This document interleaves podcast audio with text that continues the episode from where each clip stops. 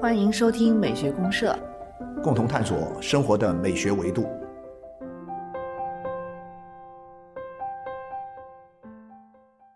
亲爱的听众朋友，大家好，我是生活美学观察家小明老师。我是可可老师，欢迎大家。啊，欢迎各位社员。嗯，柯老师，你看啊，马上就五二零了。哎呦，好像这个五二零是这些数字当中比较浪漫，对，但是又略有一点暧昧的一个数字。五二零，网络情人节。网络情人节，对对对对对，没错没错。在这一天适合表白的哈。适合表白，适合这个把你很多这个平时压在心里的话，都适合在这一天里面说出来。啊，然后我我呃不经意还发现，这个五二零除了是这个情人网络情人节以外，它其实还有一种在网络上还有一种说法，它是一个叫做陌生人节，您有没有听过？哦，我这倒头一回听说，是吧？就陌陌生人这种社交、陌生人交往的一个。那其实我倒觉得说这个这个可能是更正宗的一个意味吧，因为我理解这个五二零呢，可能是我们很多呃中国的这些网友们嗯喜欢用这个五二零的这个谐谐音音啊，我爱你啊啊的这样一个谐音来表达一种情感。但是呢，陌生人节不一定是因为网络而来，嗯，对但。是它正好在这一天，我也觉得很奇怪这个说法呢，有有过人专门去去追溯。啊，去考考证过啊，那发现好像这个源头都不是太特别清晰。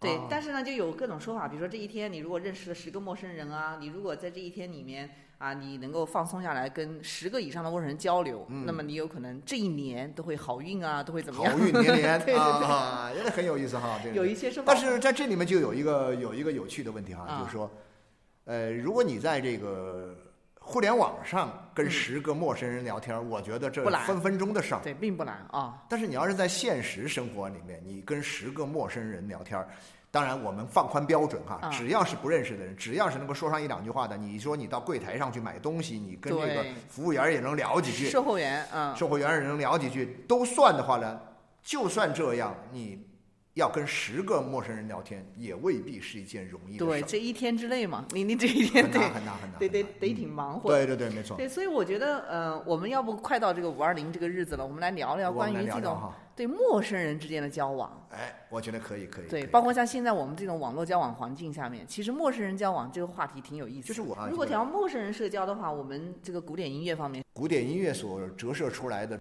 社交场景当中哈，就是有一种无场。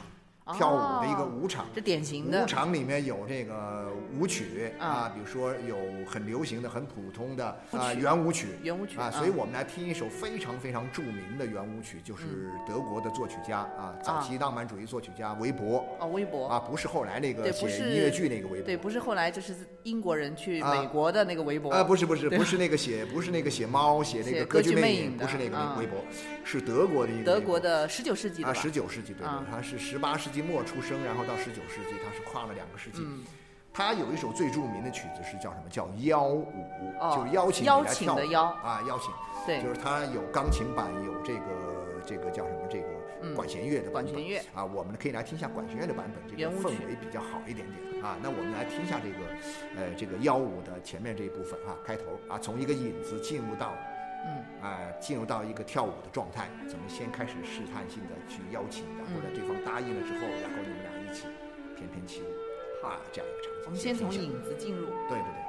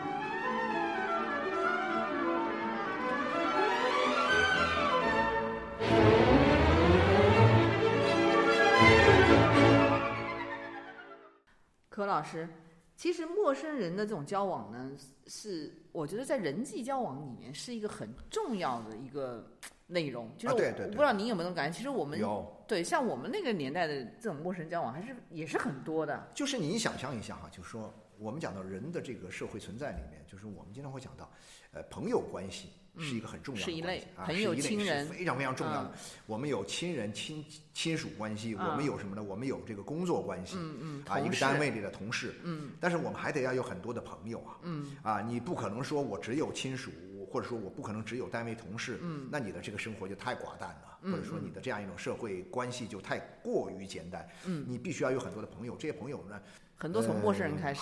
都是从陌生人开始的，原来。不认识，然后因为各种各样的机缘，你们就认识了，然后你们后来交往下去就成了好的朋友了。嗯，由陌生人变成朋友，很多是一个自然的一个过程。很自然。但有些是你要刻意去做的，嗯比如说我要认识一些人啊，啊，我我我觉得我现在生活很单调，或者说因为我觉得我要有一些打通这个社会的人脉嗯啊，我要有建立一个很广泛的、很这个多样的一个社会人脉关系。但是，一旦要刻意去做的时候，就会遇到很多的问题，很多人就发现自己有障碍，心里有障碍。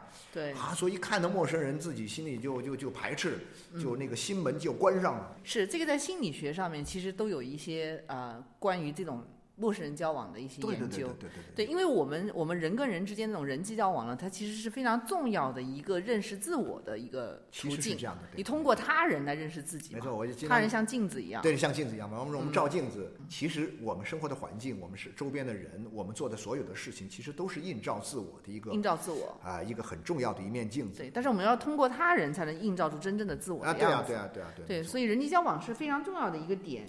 但是陌生人交往这个里面呢，其实很多人比较能接受的，就比如说啊、一个朋友介绍的陌生人，一般是朋友介绍。对，或者说是你的亲戚啊、你的家人啊、你熟悉的人介绍的一个陌生对，人，就属于介绍，属于介绍型的。对他就比较自然。啊，对，对，但如果搭讪这种呢？呃，搭讪这种，我就会觉得说，你像刚刚说的这种跳舞这种东西，其实也是一种途径，途径，也属于搭讪的一种途径吧。对我们那个年代挺多的啊，因为通过跳舞它在一个相对比较呃明确的一个规定的情境当中，你就很容易进入这种搭讪的状态。你只要往前一走，但是呢，在我们生活中大量是没有这种很明确的规定情境的，不对？对对然后呢，生活中你比如说你可能是一起出去玩的时候啊，或者说很多时候它是为了一个专门的目的。我们讲到，比如说，哎呀。这个今天有一个聚会啊要我们邀请你去玩人啊，那边有几个朋友，我觉得挺有意思的，你想不想认识一下？啊那你想认识，我们就一起参加一个 party 啊。啊，那国外很多。国外人他比较喜欢搞 party 是吧？嗯嗯。中国人不太搞 party 嗯啊，我们不太喜欢搞 party 啊。就是说你看国外他那种周末 party 哈、就是私人的、呃这个各种各样的 party，通过 party 不断的去拓展自己的朋友圈儿。对人际你带几个陌生人来，你带几个陌生人来，我主人也认识了很多陌生人，然后呢，这些被带来的陌生人也认识了，又认识了主人一家啊，这种嗯新的朋友。就不断的去拓展你的朋友圈，对，对然后朋友的朋友，然后朋友的朋友，就是从陌生人不断的变成朋友。但是因为我们现在中国是什么？呃，这种介绍朋友的有一个很大问题，就是他的目的性太强。比如说，我给你介绍个女朋友，给你介绍个男朋友啊，啊，对，或者我来搞对象的那对，种。或者我来搞一些这种传个局啊，呃，我来传个局的，其实我来那个传局都是有目的的传局。说，哎呀，你这个最近，你最近我看你这个又失恋了，又干嘛什么的，好长时间闷在家里不行啊，我得让你恢复一下，我得让你，我给你介绍个朋友，然后呢，啊我传个局，那那个一个饭局一起吃饭，对然后呢，哎，你坐你身边，我安排有一姑娘坐你身边啊，你们俩看能不能聊上，能不能对上眼，你们就哎，看能不能加个微信什么对，的，或者是有某些什么商业的需求啊，商业的需求啊，对，找合作伙伴啊，没错没错没错，对这一类的，但我觉得这种功利性很强的问题是在于呢，它有可能会把人际交往的一些真正的目的走偏了。啊，因为其实人际交往，刚才我们也聊嘛，其实很多时候是你自身有这个需求。自，身有这个需求，就是说你，就是我们讲到，当你会觉得说，我们一个人在一个相对封闭的，或者说一个狭窄的一个自我生成长的环境里面，你会感觉到有某种压抑，或者说是有某种不顺畅的时候，嗯，你需要去打开自我的时候，需要去更多的去接触这个社会，嗯。然后呃去拓展一下你的自我的时候，这个时候你才，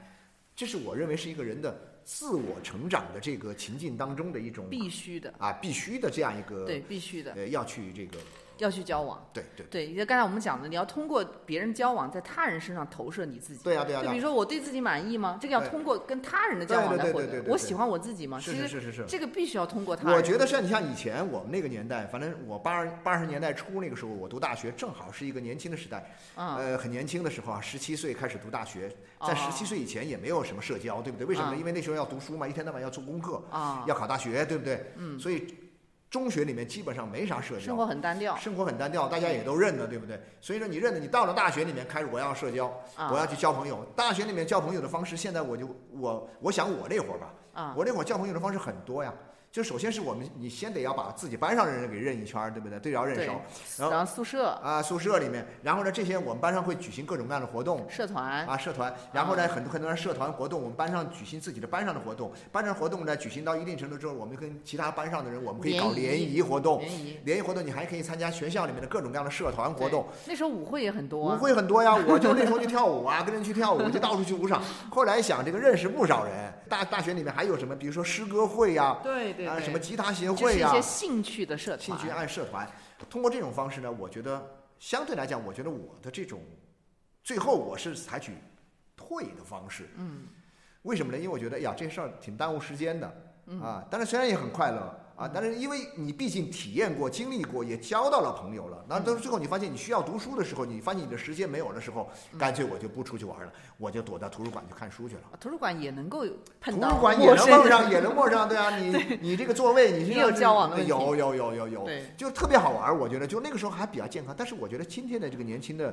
呃大学生们的话，我们现在很多的学生，我觉得他们的这个社交活动啊就很单调、很乏味，没错，这个因为今天的这个社会情境已经变化了，变化了哈。就是网络社交了。网络社交就是一方面是什么呢？一方面是他的现实生活中的这样一种功课呀，呃，太突出啊，依然很繁重。压力很大。然后比如说他一进去就要考虑将来我要去考就业研啊、呀就业呀考等等这个，我要我要排名多少啊？嗯我要拿这个起点要好啊，诸如此类，要考虑太多这个问题，就使得他没有很多的精力投入到实际的社交当中去。比如说我听说有些学生社团，嗯，招不到人。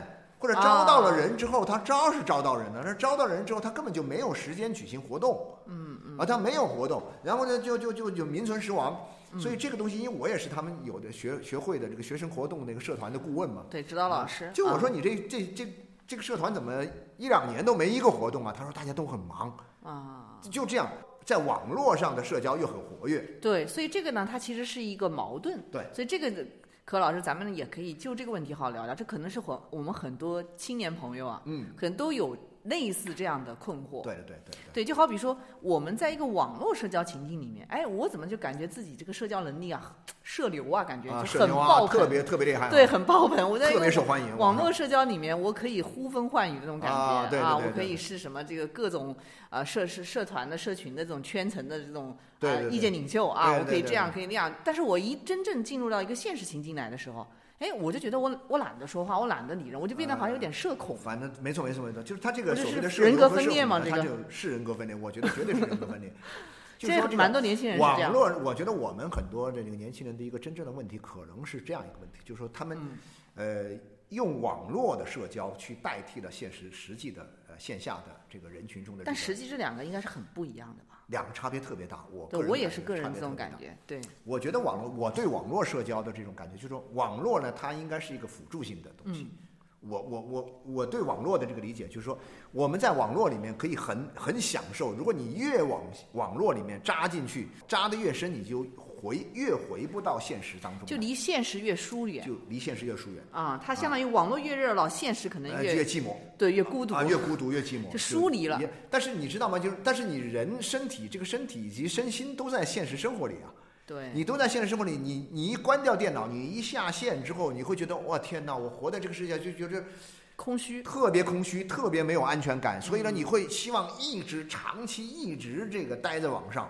啊，网上社交，我个人觉得什么？网上社交其实是相当容易的一件事儿，哦，就是你很容易在网上获得您刚说的，就成为一个社牛。啊。啊，就是那种你的那种话术很多，然后呢，这个你的这个形象很很八面玲珑。啊，对对对，啊，然后呢，你的这种能力好像又无所不能，对对对，就你啊，你这什么事儿都都都都都完全都很都能应付，八面玲珑，八面玲珑，那个个都很了不起，你都是跟很多的高手过招，嗯。你别人可能也觉得你是个很厉害的高手，大家大家都很乐意在一起，然后，那你说我们约个时间到线下去吃个饭什么的，大家就迟疑了，对，然后真的见面了也都无话可说，也就变成什么呢？默默的拿着手机。啊，默默拿着手机，然后呢，这个呃叫什么？就就以前不是最早的时候，网络社交的一个一个结果是什么？就是大量的这个所谓的这个叫什么啊见光死嘛。哦，对，不能见光。那。时候网上 大家网上聊得很开心，大家互相想象出对方是个什么美好的样子，然后又觉得一个好的朋友，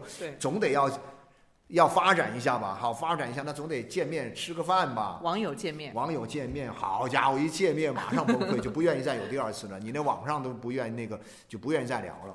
啊，所以讲到这里，柯老师是不是就是网络社交？它其实跟我们现实的这种社交，它其实是有一种脱离，就是网络社交是一种假象，我是不是可以这么理解我觉得？网络社交只是我们讲到的这样一种社交人的社交活动当中的其中的一个很小的一一个分支，我是这样理解。而且它应该是没有办法去替代我们完全替代真正的这种线下的现实社交。我认为在线下的社交呢，你是以一个真实的自我去面对这个世界。虽然我们也会戴上面具，我们也也会但这个是一伪装，也会个真实的掩饰，对？但是这种伪装呢，说实在的，有一定的难度。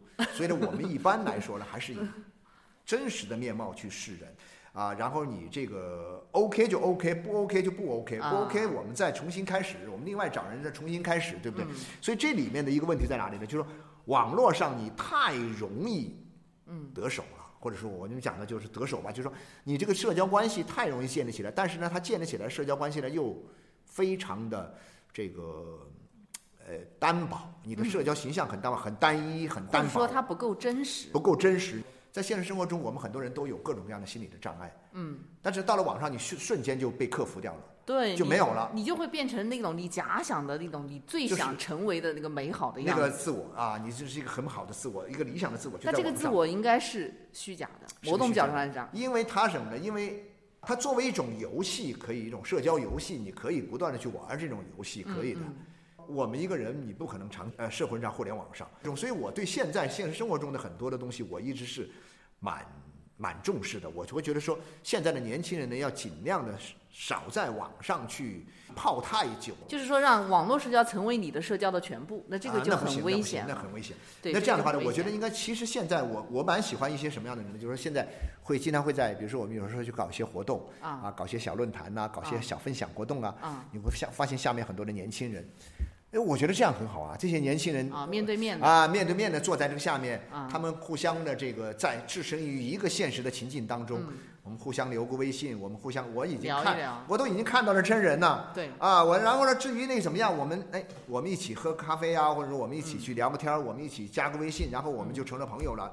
如果说 OK 的话，嗯，那以后我们就可以继续交往下去。对这种亲近感呢，它会是一种比较真实的。我觉得是一种比较，真实的。因为网络上的那种呢，我觉得这个里面它其实可能是有个落差。嗯比如说我们每个人在网络上，我们肯定都是表现的自己想要的那个样子，啊想要的最对好的一面。然后真正的为什么说网友见光死呢？真正的落到现实中的话，哎，我心里就会产生一种焦虑了，就是我在现实中是不是跟我网络上的那个我哎，能够对对对应上对对，？就是一种自我的一种对自我缺乏安全感和自信的一种，实际上会产生一种自我焦虑。就是就好比说我在网上是一个学识特别渊博的人，结果发现现实中并非如此，那我就很 很焦虑了，对吧？你复不了盘，你就会很焦虑啊。那我就干脆我就不到现实里来呗，我就不在现实里，我就，躲。我就躲嘛。对，所以这个里面是一种很矛盾的。一方面，我们又心怀向往，啊，对对对对希望我们真的成为那个学识渊博的人；另外一方面呢，我又不够有信心，我觉得我心怀就自我焦虑。事实上，我所以我很喜欢以前那个谁的一个说法，就是台湾有一个广告人，很著名的广告人啊呢，叫张宏志。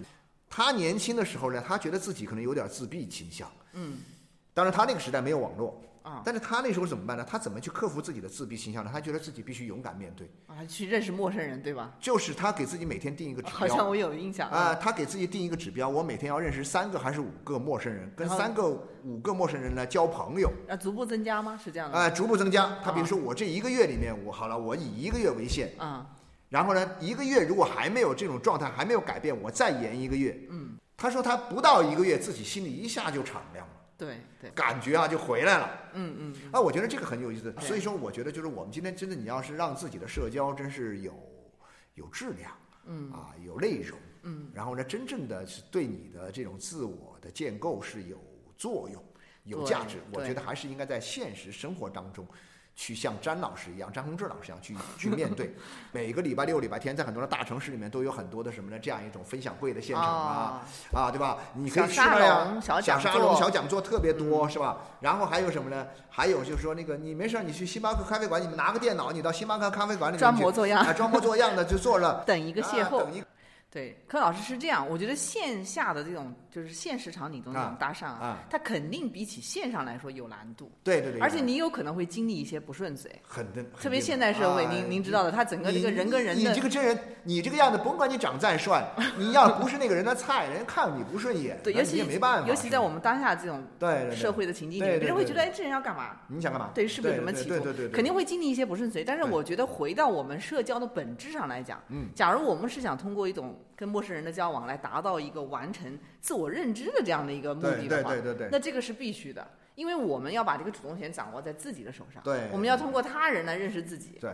对，那也就是我们要去通过跟陌生人的去交往啊，去干什么，去知道自己的问题，没错没错。然后再来改变自己，然后期待自己的成长。是所以这个中间这个过程是免不了的。没错没错。对，但是网络是没法替代的。网络替代不了，所以网络它只是一个辅助性的，我认为它只是一个辅助性的啊，这种辅助性的东西，它一定是在现实的情景当中，它不断的这个延展出来的。嗯，当然在现实生活里面，其实真正的就是这种，我们可以发现呢，就是很多的社交达人，嗯啊，他在网上是社交达人，社牛吗？呃，对，可以称之为社牛一样的人，但是他在现实生活中呢，他完全是像我们刚刚聊到的，他就变成了一个有社恐倾向。对他反而他迈不出这一步，嗯他不知道该怎么做。哎呀，他或者说他到了这个情景里面，他一下就会紧张，因为他想象一下没有办法像在网络上那么容易去获得人的好感，对。啊、去引发别人的关注，对。然后呢去延展自己的这个关系。对，这个里面有个很有意思的现象，就是他在网络上越是如鱼得水的人，啊，他在现实中他越是有可能会更多的把自己封闭起来就。是成反比的感觉。对，啊因为他这个中间会有个落差。刚才我们讲没错，肯定因为你那边越虚的东西，你你面对实的东西，你肯定就就各种对有落差之后，他就反而会陷入一种焦虑了，他就他就不敢打开自己。对对对，讲到这个，柯老师，你知道吗？有一个数据其实蛮有意思。去年我就看到那个中科院的调查里面，就发现现在这种三十五岁以下的年轻人，啊嗯，可能有接近一半的人，百分之四十多的人有社交恐惧症，那就是我就讲，就是因为他们在网上待的时间太长了。网络社交太网络社交太频繁，网络社交成为他们社交生活的这个主要绝大部分绝大部分主要内容。所以我就说，对于这些人来说，要，但你要觉得在外在网络社交上很爽，你回到现实生活中，很多人就说，反正我也无所谓，我呃我也不想在现需要，实上，不需我不要，对，我只需要网上，那也行，那也行。其其实这个是但是呢，我觉得这样发展，就是说你认为现实生活中不需要，并不意味着你真的不需要。嗯，很多时候是这样的，就是说其实你是需要的，但是你陷入到了这种网络社交的这样一种呃幻觉当中，你以为你在那儿很享受、很幸福、很满足、嗯很成功，但其实呢，它可能会造成你的很多的人格心理的一些障碍。是的，这些障碍使得你在面对人生的很多其他问题的时候，嗯，你会出现很多的啊这个肯定会有过去的坎儿。可以问题，因为你你从一个人的自我的这个成长、自我完整性的建构来看，嗯嗯这个社交是必须的嘛。像那个奥地利的特别有名的那个心理学家，嗯就是啊阿德勒是吧？对阿德啊勒，阿德勒不是写过几本这样的书嘛？对对对，什么超越自我啊这类东西。对，自卑啊、超越啊，然后包括像卑与超越，对他有一本挺火的是《被讨厌的勇气》。啊，对，然后它里面专门提到，就是说，其实一切烦恼，我们现代人的一切烦恼都来自于人际交往，其实都是都是人际交往引因为。至少可以汇聚到这个点上，就是一旦一个关系你感觉不顺遂的时候，你就会觉得失落，觉得寂寞，对对对觉得不幸福。对对对所，以现代人为什么普遍的感觉不幸福，其实跟这种人际交往有很大的关系。而这个人际交往呢，它很多时候是我们以为我们很热闹了在人际交往，实际上我们还是没有真正的落实到人际交往里面来？就是网网络交往嘛，强调的这种东西，就是我们今天在五二零这样一个这个世界陌生人陌生人节的这个时候啊，我觉得我们要特别强调的就是说，网络社交它只是我们社交生活的一个部分。而且不应该占绝大部分。它只是一个，我认为只是一个辅助性的。比如说你网络社交认识的时候，认识了之后你就别沉浸于其中了，那就约出来见见，约出来聊聊，不是要把所有的关系都变成一种关系嘛，对吧？我们讲也可以保持多种多样的关系，但是那种网络关，我们还是强调咱现实生活中里面的各种这样的，比如说你有很多的。呃，这个一起打游戏的朋友啊，一起学习的朋友啊，一起旅行的朋友啊，啊，一起这个做事儿的时候大家会互相帮助的一些朋友啊，对，就有各种各样的朋友嘛。就是我们经常讲到一个人的朋友，大大概除了你的家庭和你的这个呃你的这种同事哈，嗯啊之外，你看多少朋友呢？你总得有那么十几二十个吧？嗯，你有得那么十几二十个，你可能做这个事儿的时候，你就这帮朋友在一块儿；那个时候那那帮朋友在一块儿，你大家，你平时有的有的没有办法见面的，嗯，我们在网上。保持联系嘛？对，他应该是呃结合起来，就说不能仅仅只是网络社交，对线上线下要结合。现在很多的年轻人可能只真的只有网络社交，是现实生活中他整天宅在屋里，除了上班，所以现实生活中他也有朋友，他的朋友其实都是他同事，对，就那几个同事，哎，他说也是朋友，因为他的生活比较然后呢，最多就是什么呢？他的中小学的一些同学发发小，发小，就是真正在他走向社会的时候认识的这些朋友，嗯。建立的这样一种交往关系啊，特别少。对，这个里面其实也有一个更深刻的问题哈，就包括我们聊到像现在这种为什么社恐这么多，嗯，它其实是有一种什么呢？就是现在的很多的我们把一些自己的问题的源头，其实我们是归于他人的。那，对对对对。他会有一种逃避感。是是是有。对，所以你在网络社交的时候，你这个问题你就不用自己去面对嘛。对，但是你在线下的时候，你有时候是不得不要自己去面对这个问题。没错，没错。对，到现在我们很多时候会觉得这个问题为什么这么让我啊不幸福、不爽或者不开心呢？那是因为他人的问题。嗯嗯嗯，对，对吧？就是他就我没找对人，这个人不对，这个人不对，所以我得换一个人 换一个人就好了。但是我觉得还是交朋友呢，一般还是咱们节目刚开始的时候说的这种啊，就是介绍，然后呢，但是介绍它是通过什么样的东西？它必须有一个社交的情境，情境。这个情境呢，在西方就是最常见的，就是一种一个就是一个 party 啊，就是一个私人的 party，私人 party 特别多。家庭聚会，家庭聚会呀，朋友的生日聚会呀，各种各样的聚会，婚礼现场，婚礼的现场，就是各种各样的。就是我觉得这是线下最迷人的是什么呢？就是说它有各种各样的现场。那好了，你的朋友，嗯，朋友带朋友，朋友带朋友，那么这样的话呢，你就你的。社交圈就会这样拓展，打开。当然到什么样的程度，呃，我觉得很多时候就看你自己的感觉啊，就是说你觉得哎呀太分心了，哎，弄得我忙不过来了，我很多正事儿都干不了了，整天这个 party 也参加，那个活动也也出席，我忙不过来。这也有个度，你就有你就会有一个度，你觉得哎呀太烦了，我我就我就退回到这个自己的小小生活里面来。你有没有打开，跟你最后退回来这个东西是两回事儿，我觉得。那个状态像刚刚说的那个，像张宏志老师那种状态，就是说他打开了，他把自己，他通过教朋友把自己打开了，嗯嗯，能跟世界建立了一个非常广泛的联系。他后来能够找到自己的事业呀，在在广告界啊出人头地哈，很厉害。然后这其实都是有赖于他年轻时候，他走出了一个封闭的自我，通过交朋友。没错，这个里面的核心命题就是你是否愿意为了自己而改变。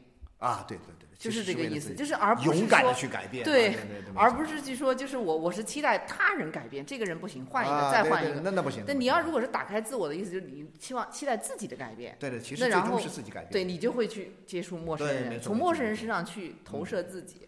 然后感受到自己的问题。莎莎其实很很这个挺有意思的，很有魅力。要有勇气。交朋友是一种很好玩的一件事情，真的是啊！当然我们到了我们这年纪，基本上不用交朋友了哈。就是我还是挺喜欢搭讪的。你搭讪是吧？对。但是但是我觉得年轻人，年轻人跟这个世界的关系，朋友就是他的世界呀。是啊。但是如果你的朋友都在网上。那你的世界岂不是是一个是一个海市蜃楼？这还没说，你说太对了。你你的你的世界就是一个海市蜃楼，是很美好，但是都不能在现实生活当中有有一种真实的一种真实感的一个世界，那就不行嘛。是的，你最终还是会陷陷入到一种困惑里面，一种困局，一种焦虑里面。对对对，因为没有办法。我们今天在这个五二零这个节日里面哈，这个世界陌生人节，对，我们聊了聊这个关于社交的这个话题啊，就陌生人的社交的话题，我觉得。呃，我们希望我们的年轻的朋友哈，嗯，呃，交到越越来越多的朋友，在现实生活中交到越来越多的朋友，对，啊，让自己的人生呢过得越加的这个充实完满。是是，成不成功再说啊。对我们期待很充实、很完满期待这种主动的去改变自己的，去跟陌生人搭讪的行为，啊。对，是真正的线下的这种对对对对对对对，没错没错好，那我们最后再听一下这个呃幺五。幺五的后半部分啊。啊你，好。OK，好，谢谢大大家。嗯